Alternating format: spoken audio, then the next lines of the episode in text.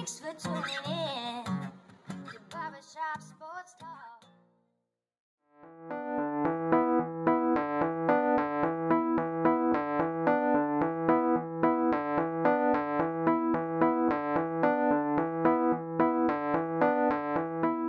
Oh, thank you for tuning in to the 180th episode of Barbershop Sports Talk with me, your host, Daryl D. Lane. As always, I want to thank you for tuning in, whether it be via SoundCloud, Stitcher, Apple Podcasts, Google Podcasts, iHeartRadio, SoundCloud, or WJCU in the morning radio station, 7 a.m. Being recorded from Buffalo, New York on a Thursday night. Gonna get this pod out on Friday. It's gonna be on the radio Saturday.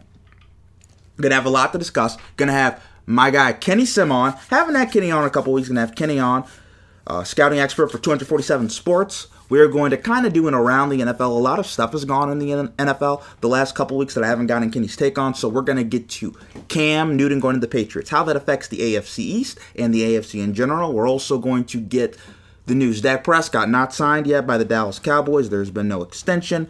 Myles Garrett gets an $100 million contract. Patrick Mahomes, highest paid player in NFL history. So I'm going to get Kenny's opinion on all that. We're going to have a great conversation, great show, and we're going to have that in just a little bit. But here's first where I want to start with the Dak thing. A lot of the times in a relationship in life, you can't really tell that things are bad till it's actually bad, right? You can kind of be like, hey, is there something going on? They're not talking. Uh, there's a little animosity going on. They don't say hi to each other anymore. And you're kind of nitpicking. You're being like, do I really know? But you don't know. And then one day, you're like, why don't I see you with that person anymore? Like, oh. Oh, yeah, this happened a while ago. Quick story. So I'm in the car. Won't name the people. I'm in the car they're talking about a family vacation. It ends up, and these two people are family friends. And during the conversation, one person in the car says, "Yeah, my parents uh, have been divorced." And then he's like, "Really? When did that happen?" Well, three years. And he's like, "Oh my gosh, I didn't realize that." He's like, "They're always at Christmas and stuff together." Sometimes when there's issues going on, people can be mature, people can be civil, but that doesn't mean they like each other. And sometimes there's a split, right? It, it happens. There's people that you were friends with, and then you slowly start walking away and you're not friends with them anymore. It happens all the time. I know people might think that Dak Prescott, he's going to be a cowboy for life. He's going to be like Tony Romo and play for the Cowboys his whole career. He's going to be like Troy Aikman and play for the Cowboys his whole career. Jerry Jones takes care of his players. Well, sometimes you really know what somebody thinks about you by what they don't do for you, not what they do do for you. Dak has been the model of consistency for the Dallas Cowboys. Dak, like any smart, educated person, looks around in the locker room, his colleagues, and sees Ezekiel Elliott get paid. He sees Ezekiel Elliott get paid. And let me mention, Ezekiel Elliott has uh, had multiple domestic violence allegations. There is a video, and you can look it up, of him taking off a woman's top, like it's okay, I believe, on a St. Patrick's Day party. And he was suspended for multiple games one year for domestic violence issues. And Ezekiel Elliott gets paid. But Dak, being the good soldier, never gets in trouble. No off the field issues with Dak whatsoever. He's been the leader of that team, the leader of that organization. And Jerry Jones and Stephen Jones don't want to pay him. They don't. They pay, teams pay Jared Goff, a quarterback contemporary in Dak's class. Carson Wentz, a quarterback contemporary in Dak's class. They got paid, and you could argue Dak is better than both of them. But you want to know why those two guys got paid? Because their organizations believe in them. The Los Angeles Rams have a vested interest in Jared Goff's success. That's why they fired Jeff Fisher and they got Sean McVay. The Philadelphia Eagles have a vested interest in Carson Wentz's success. They believe in him. That's why, even though Nick Foles is a Super Bowl MVP, they kicked him to the curb and kept Carson Wentz because they believe in Carson Wentz. Patrick Mahomes was just made the highest paid player in NFL history. He's very good. But you know what another big reason why? They believe in him. They believe in him. Do you see how Andy Reid talks about Patrick Mahomes? Have you ever heard Andy Reid? Because Stephen Jones and Jerry Jones have kind of talked about this. Maybe Dak needs to take a little bit less. Have you ever heard Andy Reid say Patrick Mahomes needs to take a little less? We need to find a way to manage the cap when it comes to Patrick Mahomes? No. All they did was make him the richest richest paid North American American sports athlete in the four major sports hockey, basketball, football, baseball ever. That's all they did. That is what they did. Because they believe in him. The Cowboys like, ah, give us a one year deal, one year franchise tag. Let, let prove it to us. Had a career high in passing yards. And they're still like, prove it to us. You know who they did that for? Kirk Cousins. That's what the Washington Redskins did. You want to know why they did that? Because when Kirk Cousins was drafted, he was drafted in the same class as RG3. And only got a chance to play and be the Redskins quarterback because RG3 got hurt. The Redskins didn't believe in Kirk Cousins. They didn't have a vested interest in Kirk Cousins' success. He wasn't their first overall draft pick. Their first over, overall draft pick flunked out, and Kirk Cousins was just, just happened to be pretty good. Kirk Cousins just happened to be pretty good. And they kept franchising him and franchising him, and then Kirk left to Minnesota. Because you want to know what? Minnesota had a quarterback, Case Keenum. They didn't believe in Case Keenum, even though he got them to an NFC championship game. But they believed in Kirk and gave him the most guaranteed money in NFL history at the time. The Cowboys have given Dak the franchise tag again. There's no deal again because the Cowboys do not believe in Dak Prescott. It's that simple. It's that simple. It's not too complicated. It's not too hard to understand. Dak's looking around now. And not to mention Ezekiel Elliott got paid. He's seen Amari Cooper get taken care of. Demarcus Lawrence get taken care of. A bunch of Dallas Cowboys have gotten taken care of. Tony Romo, his heir apparent, the guy that came before Dak, Tony Romo was taken care of. And you know what? What Dak's probably also thinking right now? When I was a rookie, the team was 13 and 3. I had the best rookie quarterback of all time. And there's still talk during the season should they bring back Tony Romo to replace me.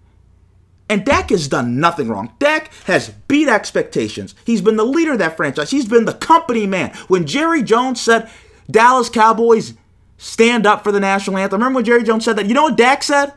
And Dak's a black quarterback. You know what Dak said? I think there are, he co signed with Jerry Jones and said there are other ways to protest besides kneeling. He co signed with Jerry Jones. He has been the good soldier. He has done everything that Jerry Jones and Stephen Jones have asked him to do along the way. Have you ever heard Dak Prescott complain?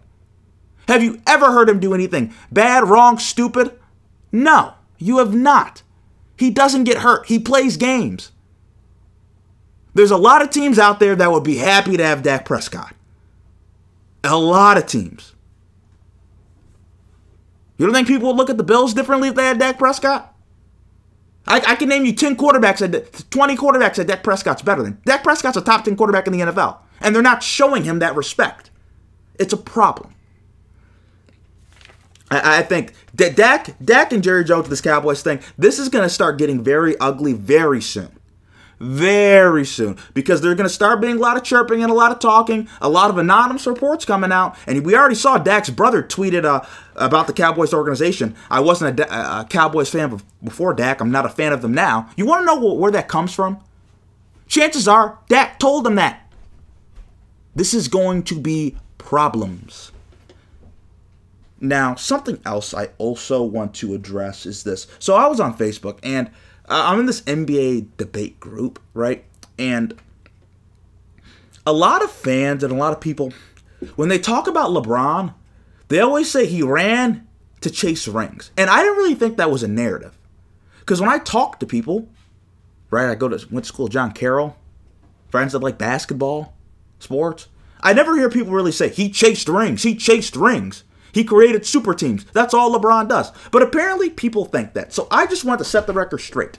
I just want to set, the record straight for everybody if you might think that. When LeBron left Cleveland in 2010, the biggest reason he left was not necessarily to chase rings and orchestrate a super team. If you know at the time, I'm going to give you a multitude of reasons. A couple teams that were in the running for him the New York Knicks, the New Jersey Nets, the Chicago Bulls, the Los Angeles Clippers, and the Miami Heat. He wasn't going to the Clippers.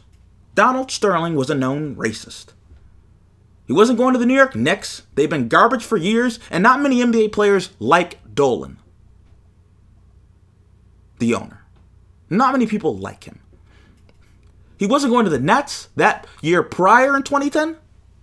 They won 12 games. LeBron wasn't going to the Nets. There was the Bulls. But if he goes to the Bulls and he plays with Derrick Rose, Joakim Noah, Luol Deng, and they still get Carlos Boozer and they wouldn't have had the money to do that, that's a super team too. Duh. So, you know what he does? He goes to play in Miami with his best friend, Dwyane Wade, and Chris Bosh comes along. And people might say, oh, why did LeBron recruit Chris Bosh to come to Cleveland? LeBron did recruit Chris Bosh to come to Cleveland. Chris Bosh said no, and when the Cavaliers tried to get a hold of Chris Bosh, he didn't respond. Chris Bosh wasn't coming to Cleveland. Miami was the option. And there's other things that people don't say. There's been talk, Dan Gilbert mentioned this in the letter, that LeBron quit in game six against the Boston Celtics. He quit during the Boston Celtics series. And you always hear this a, a little bit. What, what happened? Why did it go awry? It's been talked about. It's been reported. It hasn't been really said on many major news out- outlets. Stephen A. Smith has alluded to it. A lot of people in the media have alluded to it, but they don't say it. Delonte West slept with LeBron James' mother during the playoff series. That is another reason why LeBron left. His teammate violated one of the biggest man codes you can do. He slept with his mother and didn't tell him. That's pretty crappy. That's not what a teammate does. Another reason why LeBron leaves. And then, I don't know if any of you have lived in the same area of your home life. LeBron James has been in Akron, Northeast Ohio his whole life. Since he was born, all the way to when he left in 2010 to like 25. That's all he's ever known. That's all. He wanted a change. And there's nothing wrong with that. People from when they're born to 18, they decide to go to college and they go to different states. You want to know why? To meet different people, to have growth, to have different experiences. And you want to know what happened when LeBron when he went to Cleveland? He finally married his longtime uh, girlfriend Savannah. He didn't do that in Cleveland. He did that in Miami. He learned how to be a leader in Miami. There's a lot of things he learned in Miami that maybe he wouldn't have learned in Cleveland. Because sometimes you need to get out of your comfort zone and you need to try something new. And also lifestyle. Miami's a nicer place to live than Cleveland. I lived in Cleveland, I love Cleveland, but Miami's just a nicer place. I've been to both. A lot more beaches, a lot more girls, a lot more, more stuff to do in Miami than Cleveland. And yes, were rings a factor? Of course, but that wasn't the only reason. It wasn't. And then you go to when he leaves Miami. He had accomplished what he wanted to do. Dwyane Wade was getting old. And he promised, and he had a soft, a soft spot for Cleveland, and he went back to give him a ring, and he did. He fulfilled his obligation to Cleveland. Then he goes back. Then, then after, he, he goes back to Cleveland, right? 2018. He goes to LA. LA was not a good team when he came there. They were awful. They had a bunch of young players that couldn't play. Lonzo Ball, Brandon Ingram. Right? And you want to know also why LeBron went to LA? His family. His son, Bronny. Sierra Canyon, where Bronny goes. That's one of the best high schools in the country for basketball. High school basketball in Los Angeles in the state of California is a lot better than high school basketball in Ohio and Cleveland and Akron. It's a lot better. LeBron in Los Angeles, he can meet with Al Pacino. He can meet with Leonardo DiCaprio. He can meet with all these famous people, these movie directors. Those people aren't necessarily coming to Cleveland all the time, folks. That's not how it works. They're in New York City, they're in LA, right? That's where these people are. That's where these people are located. And again, weather. And then I want to say this how can you get mad for a grown man making decisions for him and his family? I do not understand that. I didn't care when LeBron did it, I didn't care when KD did it. I didn't really care when Kawhi Leonard did it. Kawhi Leonard won a championship for Toronto and said, Peace, see ya, wouldn't want to be ya, and went to LA. I have no problem.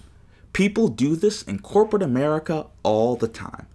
They they go to work in places they like, with management they like, with their friends, with people they like, all the time. So, why should we have a problem when basketball players like LeBron do it? So, I just wanted to get that off my chest. Now, coming up next after the break on Barbershop Sports Talk, we're going to have Kenny Sim on the show. Coming up next after the break on Barbershop Sports Talk.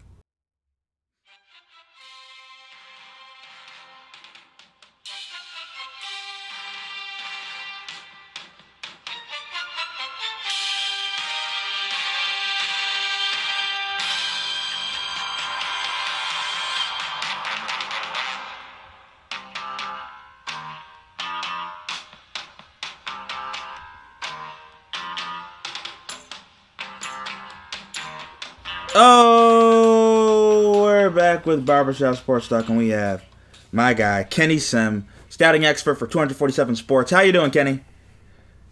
Good, Daryl. It's good to be back in the barbershop with you, talking some, talking some football and sports and whatnot. And uh, I know, like, kind of. Um, Now, Kenny, what I do want to ask you is, you're from Cleveland, and you're also an NFL fan, and a lot kind of what's been going on in the country recently. So the Redskins, uh, the Washington Redskins, they're going to change their name to Redskins. Apparently, I think the Cleveland Indians they're looking at it, or they already kind of looked at getting. They already got rid of Chief Wahoo, I believe, but they're going to uh, change the name Indians possibly. Just I just want to know what all what you think about that, particularly as somebody that's a Cleveland sports fan and you're kind of in that city, and that that's a team that people love there. So I just want to know what your feelings are and what you kind of think the area is feeling about it in general. yeah, in terms of the Indians name, I'm 100% against it, and it would be extremely frustrating if they cave, if they cave to the culture, if they cave to that when you have a nickname that's been there for 105 years, and you know everyone could have their take, but I mean I got my take too. So I mean, the Cleveland Indians, it actually started uh, 1915, and I wanted to see one day what the origin of that name is. And actually, um, from doing some reading, is the Cleveland Indians actually had the first Native American player in baseball. He played for the Cleveland Spider in 1890, and so that kind of was the um, the origination of having the first Native American baseball player professionally in this country. And so they started the name.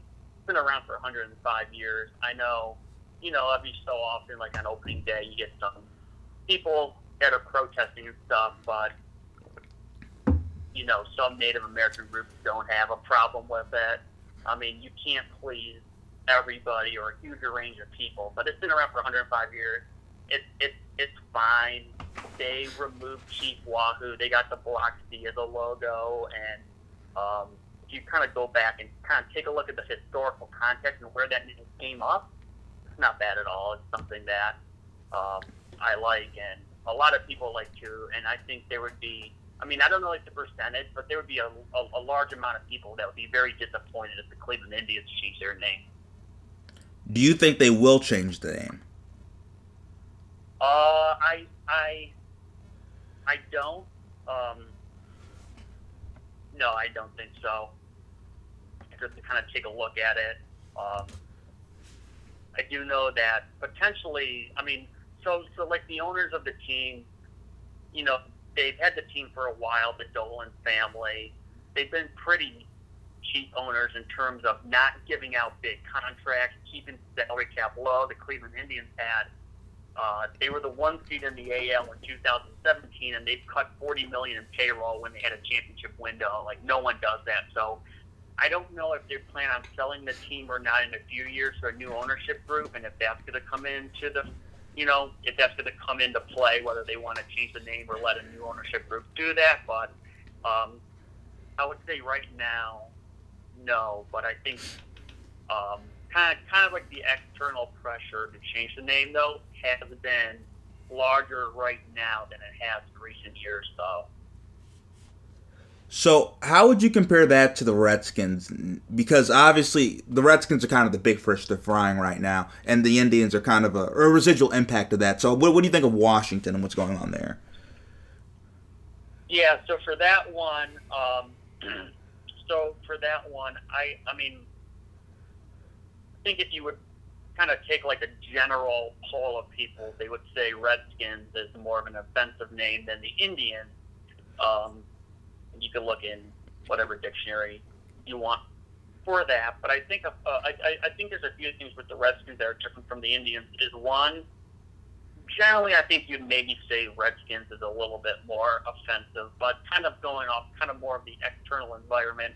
One, um, the Redskins are in the NFL in a bigger marketplace, so they're going to have more scrutiny than the Indians will, being from a smaller market team in Cleveland and there's more obviously political pressure in DC.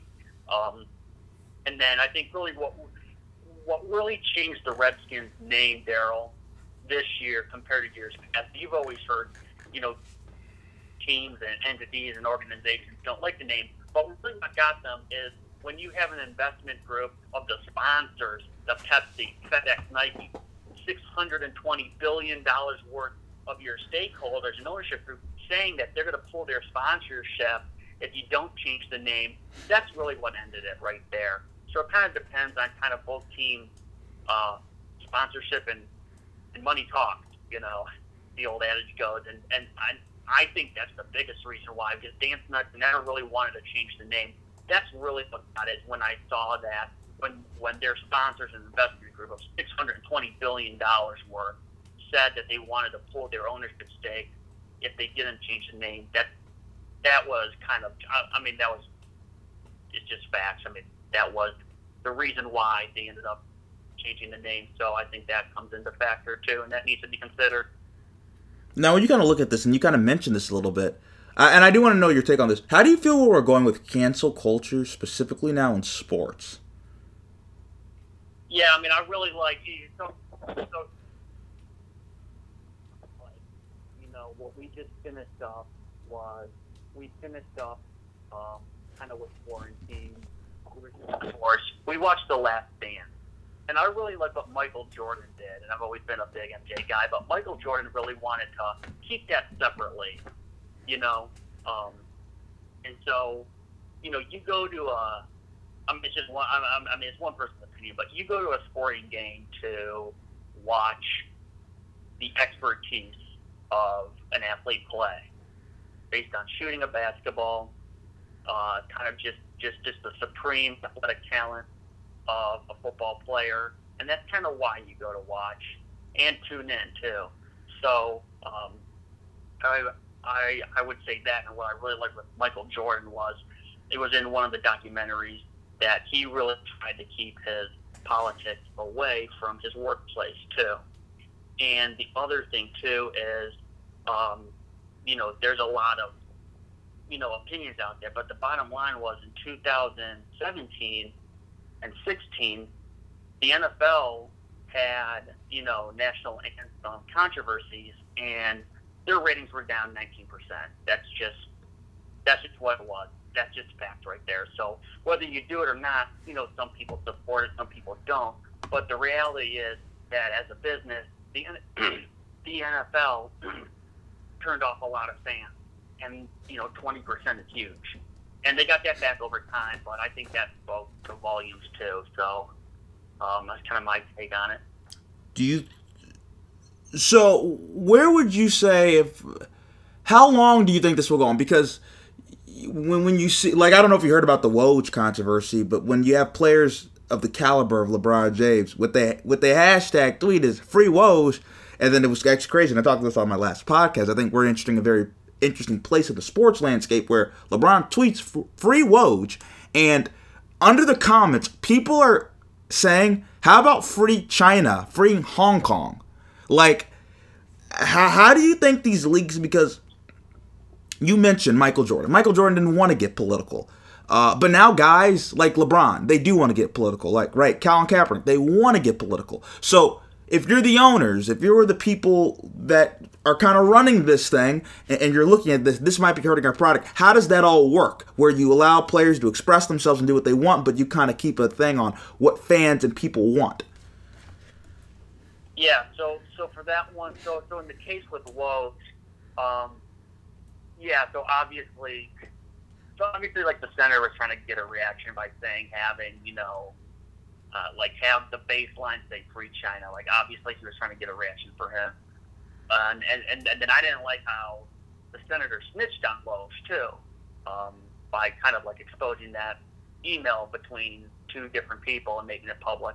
But with that, yeah, I mean, you know, so everyone's gonna have their opinion on the situation, um, and I mean, you so so like they could say, uh, I mean, so athletes and people could have their opinion, and and and that's great, but um, with that, you're always going to get two sides, and it, and it, it, it is a divisive.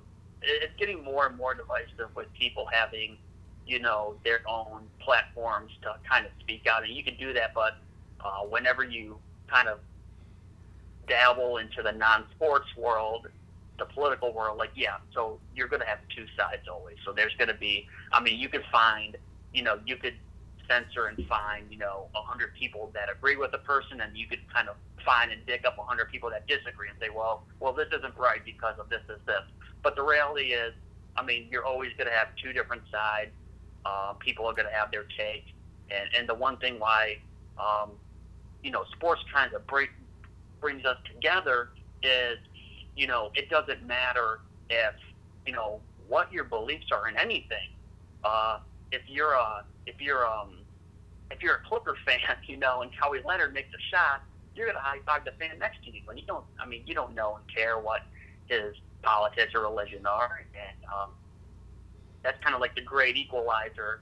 But um, with with with China, so yeah, I mean, the NBA kind of like back in October took a big hit with that, with the controversy in China, and they have to kind of support China because they're in business with them and um, that thing with Daryl Morey and stuff, like the NBA lost like 400 billion total from China when they kind of stepped out and um, kind of talked about their their interest in Hong Kong. So it, it's definitely good. I think just to kind of like keep things to yourself and you know avoid controversy. I think when you get into controversy and different takes away from what you're paying attention, like we're trying to watch sports here and bet on sports and watch sports and enjoy sports.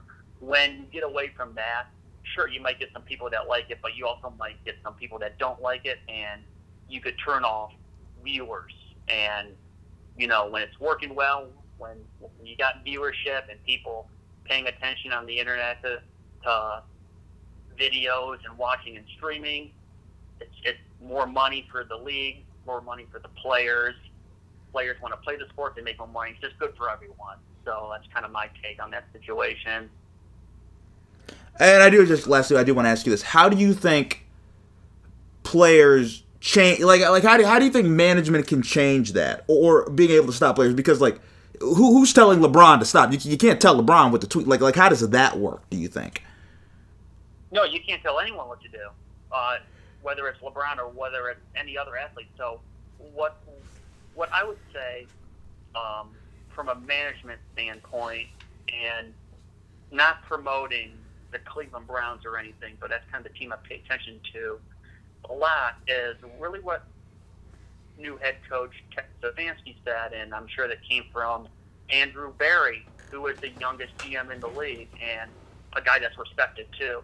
Is, is really is you know you can speak whatever you want, but really your actions matter. So if you don't, if if, if you have a you know if you have like a an issue you want to talk about or promote or bring to the forefront, what I would say is instead of um, tweeting about it or just, just, just saying words, just do some action. So get into the community and work with, you know, starting off with local officials on, you know, like the politics of your city and if you want to work on like criminal justice reform or economic reform or anything, start with start at the local and the state level to get things done.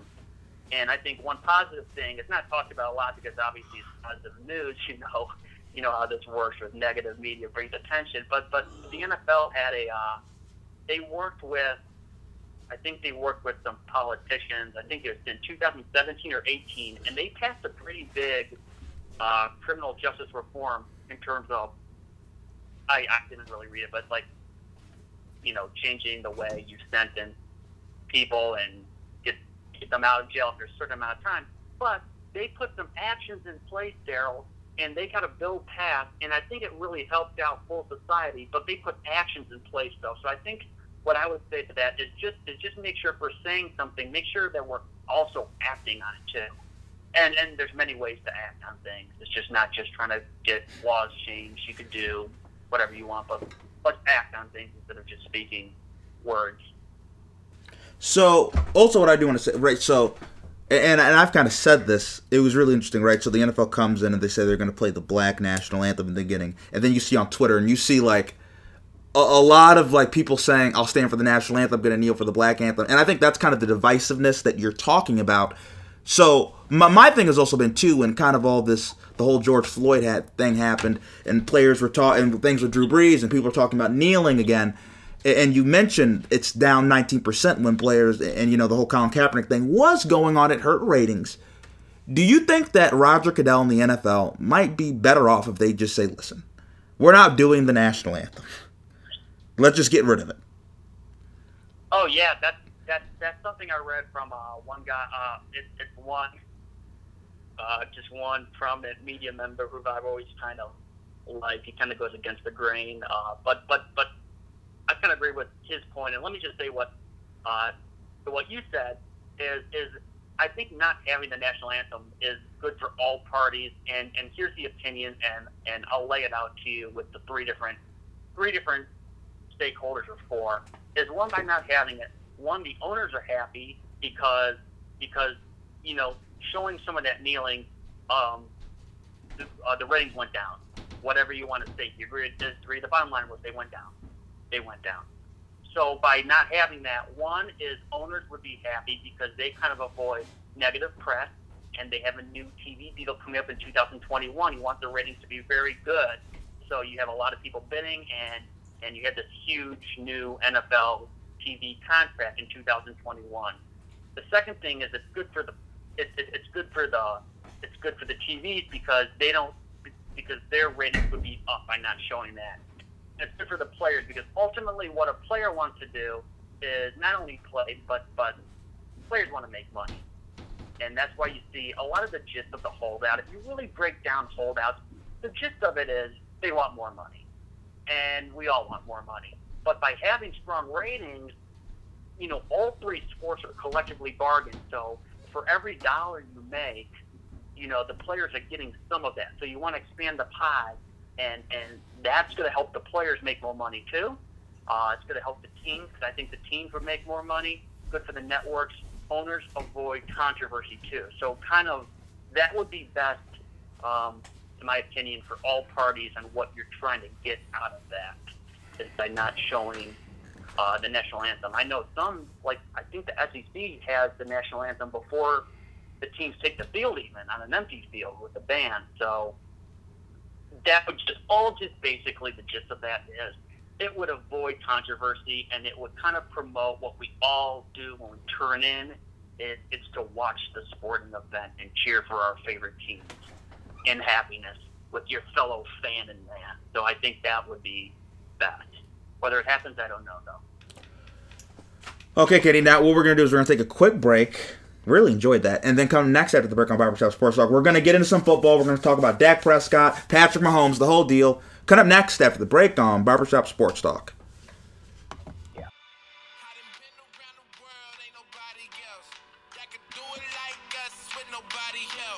When the chips about to fall and I back against the wall, no, it's only one place I call. All roads lead home.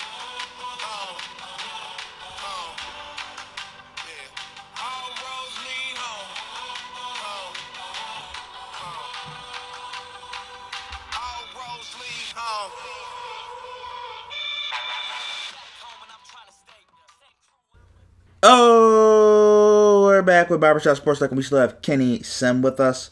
So, Kenny, Dak Prescott. He has not signed a long term extension with the Dallas Cowboys. It's been a year in waiting. He's going to play under the franchise tag. I talked about this in the opening in one of my monologues. A lot of the times, Kenny, you can tell a lot by what somebody thinks of you, not what they do do for you, but what they don't do for you. When you're trying to text a girl and she doesn't respond back, Kenny, that tells you all you need to know. Come on, Kenny, am I wrong? They they Yeah. they don't love Dak. Jerry and Stephen don't love Dak. Am I wrong, Kenny? No, I agree with your general assessment of the situation. Um, they don't like him enough to really, you know, invest invest several years into their quarterback. Um, and this is a tricky. This is tricky because obviously the Cowboys, no matter how good their team is, they can't just plug in some slapping, some some average QB, and you know get to where they want to go. They need Dak. However, they're not willing to pay Dak the appropriate money that he wants. But I think the Cowboys do have a little bit of a point there by um, a couple of things. One of them was, well, I think Dak Prescott last year against winning teams had, or, or take winning teams in his career, so bigger sample size, 25 touchdowns, 25 kicks, 9 and 17 record, not beating the good teams when you really need it. And I think that was really enhanced and really shown in Week 16 last year when the Philadelphia Eagles basically had a taxi squad of practice squad guys at wide receiver, and they won the game and they won the division. And Dak Prescott had you know better players around him, better talent didn't come through. Um, when they needed to get a game-winning drive last year against winning teams, they went 0 for 9, no touchdowns, two field goals only. So some of that stuff is valid. Um, however, Dak Prescott is a uh, is a is a upper echelon QB though. He might not be top six or top eight, but he's definitely top twelve. So um, I think they were arguing more on the years of the contract, but the bottom line is is they need Dak Prescott long term to get to where they want to go and win that Super Bowl. You're not going to plug in Andy Dalton or uh, I don't know when Phil Rivers is a free agent next year and sign Phil Rivers and go to the Super Bowl. They need Dak, uh, but they need him at the appropriate number though. Um, and and and I think it was also hurt too because they didn't want to pay Dak a lot of money essentially because they decided to pay or overpay maybe for guys around him. So Zeke Elliott, um, Amari Cooper, they overpaid for, um, kind of doing all the position players but QB instead of signing the QB first and going around the different players. So that was one reason too why you know they weren't willing to give Dak the money that he seeks, which is probably in the upper 30s a year, if not 40. Kenny, here's my thing. Dak has done nothing but be good. He is the constant. First of all, we- we've already said this. You you said top twelve. I think he's bona fide top ten. He he's arguably the best quarterback in the division. You you could argue that he wins. Yeah. He Yeah. he's great in the locker room. His teammates respect him. His coaches respect him. He you, you never hear anything about Dak. He has literally been all you want and more. He's a great leader. Like I can't think of many people that I would say I want being the CEO of my franchise as a quarterback ahead of Dak Prescott. He's kind of like Tom Brady s that way. Like he says all the right things. Even and even when Jerry Jones, I remember when Jerry Jones was talking about kneeling. He's like Dallas Cowboys stand up for the national anthem. Dak Prescott co-signed with him. There was no division. Dak has done everything that the Cowboys could ever ask for. He has done everything, and they refused to pay him. And the crazy thing to me about this, Kenny, sorry I'm going on a little bit of a rant. They paid Zeke. Kenny, you're you're from Ohio. I'm from Ohio. We know that the baggage that Zeke has. Kenny, if you go online, you can look up a video of Zeke at a St. Patrick's Day party and he pulls a woman's top off, and look laughs like it's a joke, and he gets paid. Like, and I'm not even going to mention the other stuff that's been alleged about Ezekiel Elliott, and he gets paid. Is at what point does Dak not look at it and be like, "What the hell is going on here?" It's like we have two kids. All one kid does is is drink and smoke weed, and you give him the car, and the other kid that gets all A's, you don't give him a give him a car. Like it doesn't make any sense. Right. Yeah. I mean, the thing. Yeah. So the thing with Zeke, I think Zeke. Uh, I think at the top of my head, I think it was like a six-year, ninety million deal, uh, with like four years guaranteed, a substantial amount. But but I I I uh, you know, especially when he's not impacting the pass team with Saquon or Christian McCaffrey. What I would do with running backs is I would have them for four years. I would franchise them for five or six on, on, on a case of first round pick, and then let them go. And take the compensatory pick and use that money elsewhere, or just draft the next guy, dra- draft a Jonathan Taylor in round two, and just do the same thing. And or, or have what like what like the uh, what the Eagles and Patriots did. And I always take a look at, you know, I think I've said this before, is, is just take a look what the best teams do. They don't steer you wrong. The um, the the Patriots and Eagles had a pool of three running backs, and they went to the Super Bowl in 2017. And and to a certain extent, at least with the money, is, is the Chiefs don't really invest in that running back position. So I was, yeah, I mean, I was surprised with giving Zeke that much amount of money. It's just been shown time and time again with Devonta Freeman, David Johnson, how you don't pay running backs over time. It's just they're they're to wear down. But I think Dak Prescott too feels in a way with having a winning record, you know, like 40 and 24, and really, really outperforming his contract as a fourth round pick. I think that's something that kind of irritates him and why he's not being rewarded and valued for being a good soldier, for really outperforming his contract, not making too much of a big deal over time. And now the Bills do, and he's going to get, you know, the long term deal, which is what he wanted. I think uh, yeah, I see his point. I agree with your take on that too. I will say the Cowboys have one more year. They could franchise him uh, next year in 2021. So we're probably going to do this song and dance again next year too.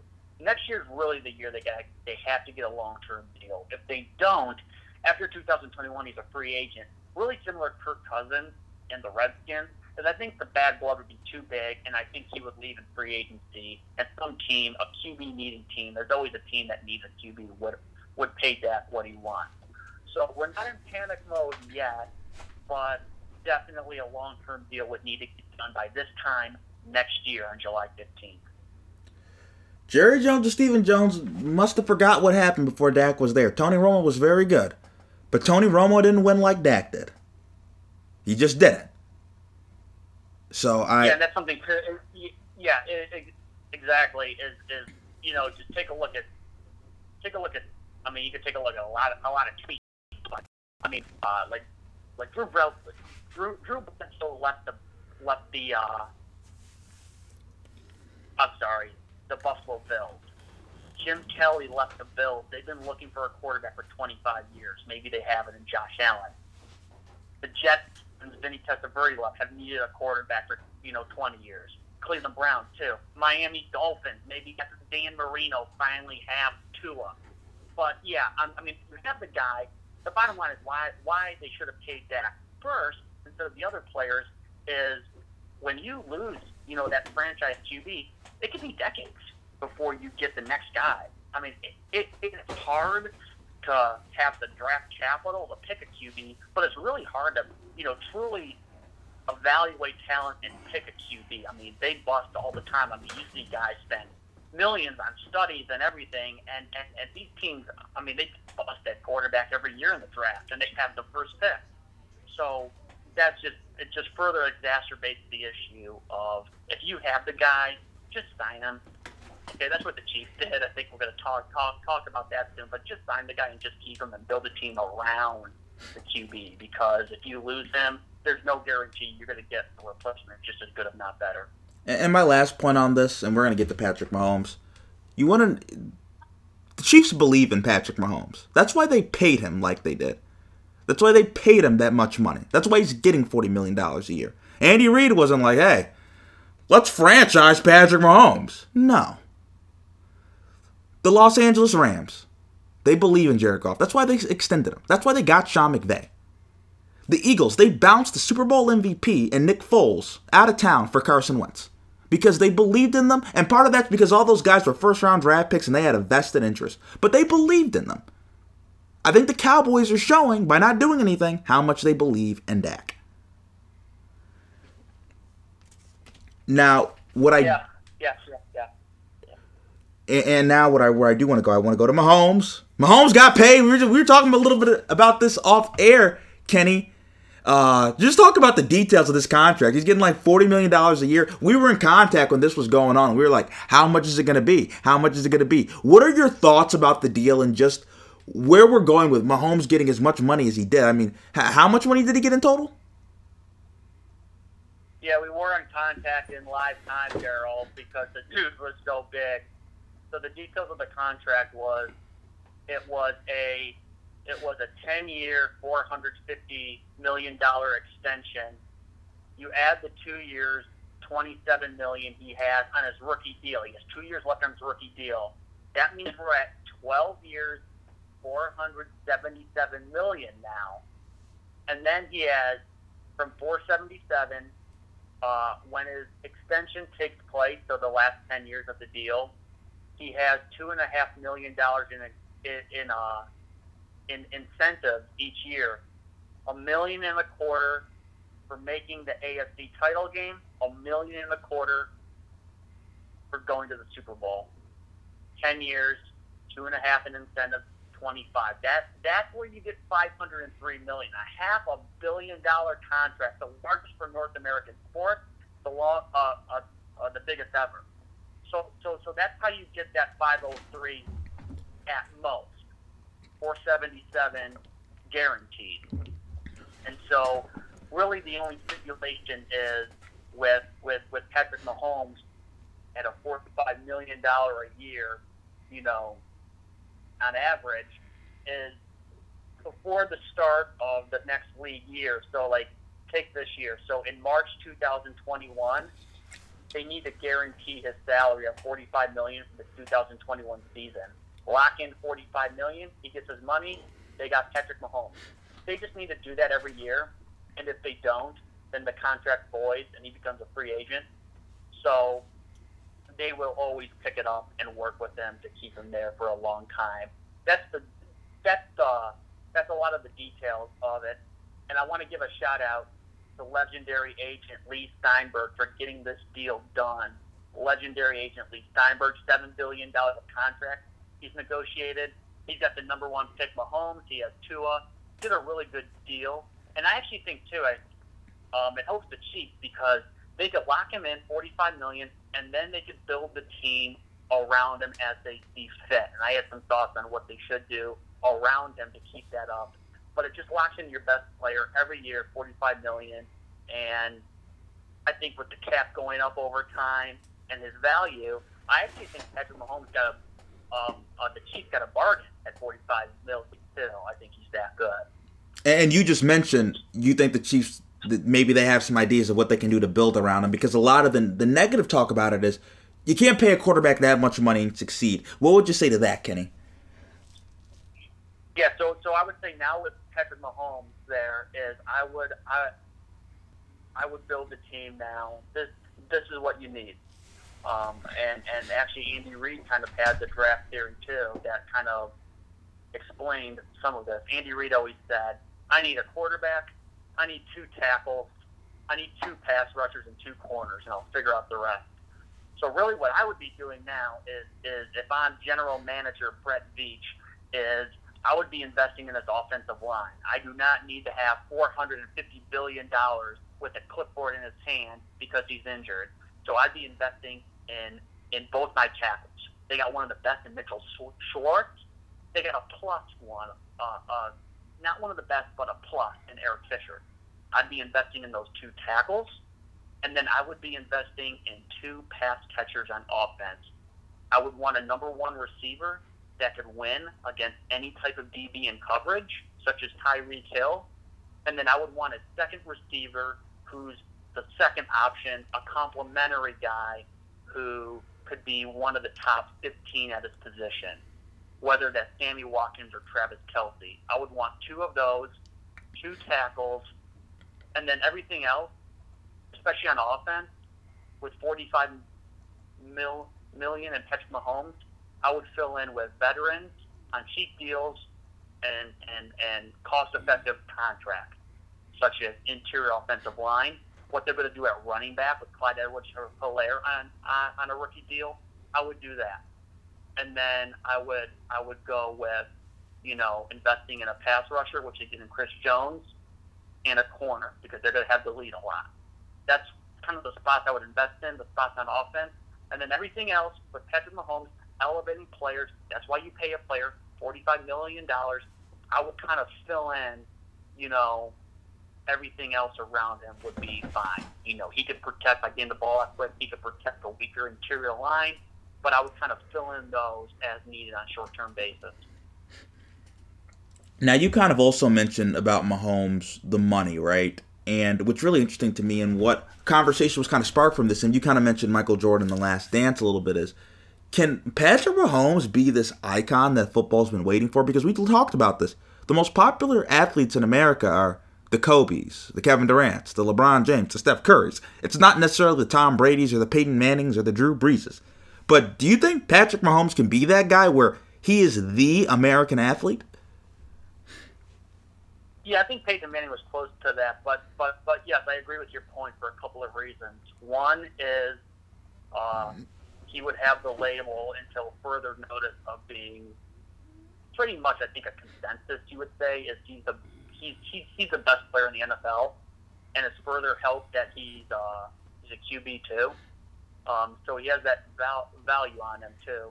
Um, but but also with with with Patrick Mahomes is um, with a lot of you know high profile athletes is they're polarizing. So there's always a contingent that just doesn't like the guy for whatever reason. They just they just people want to hate. They want to bring down someone.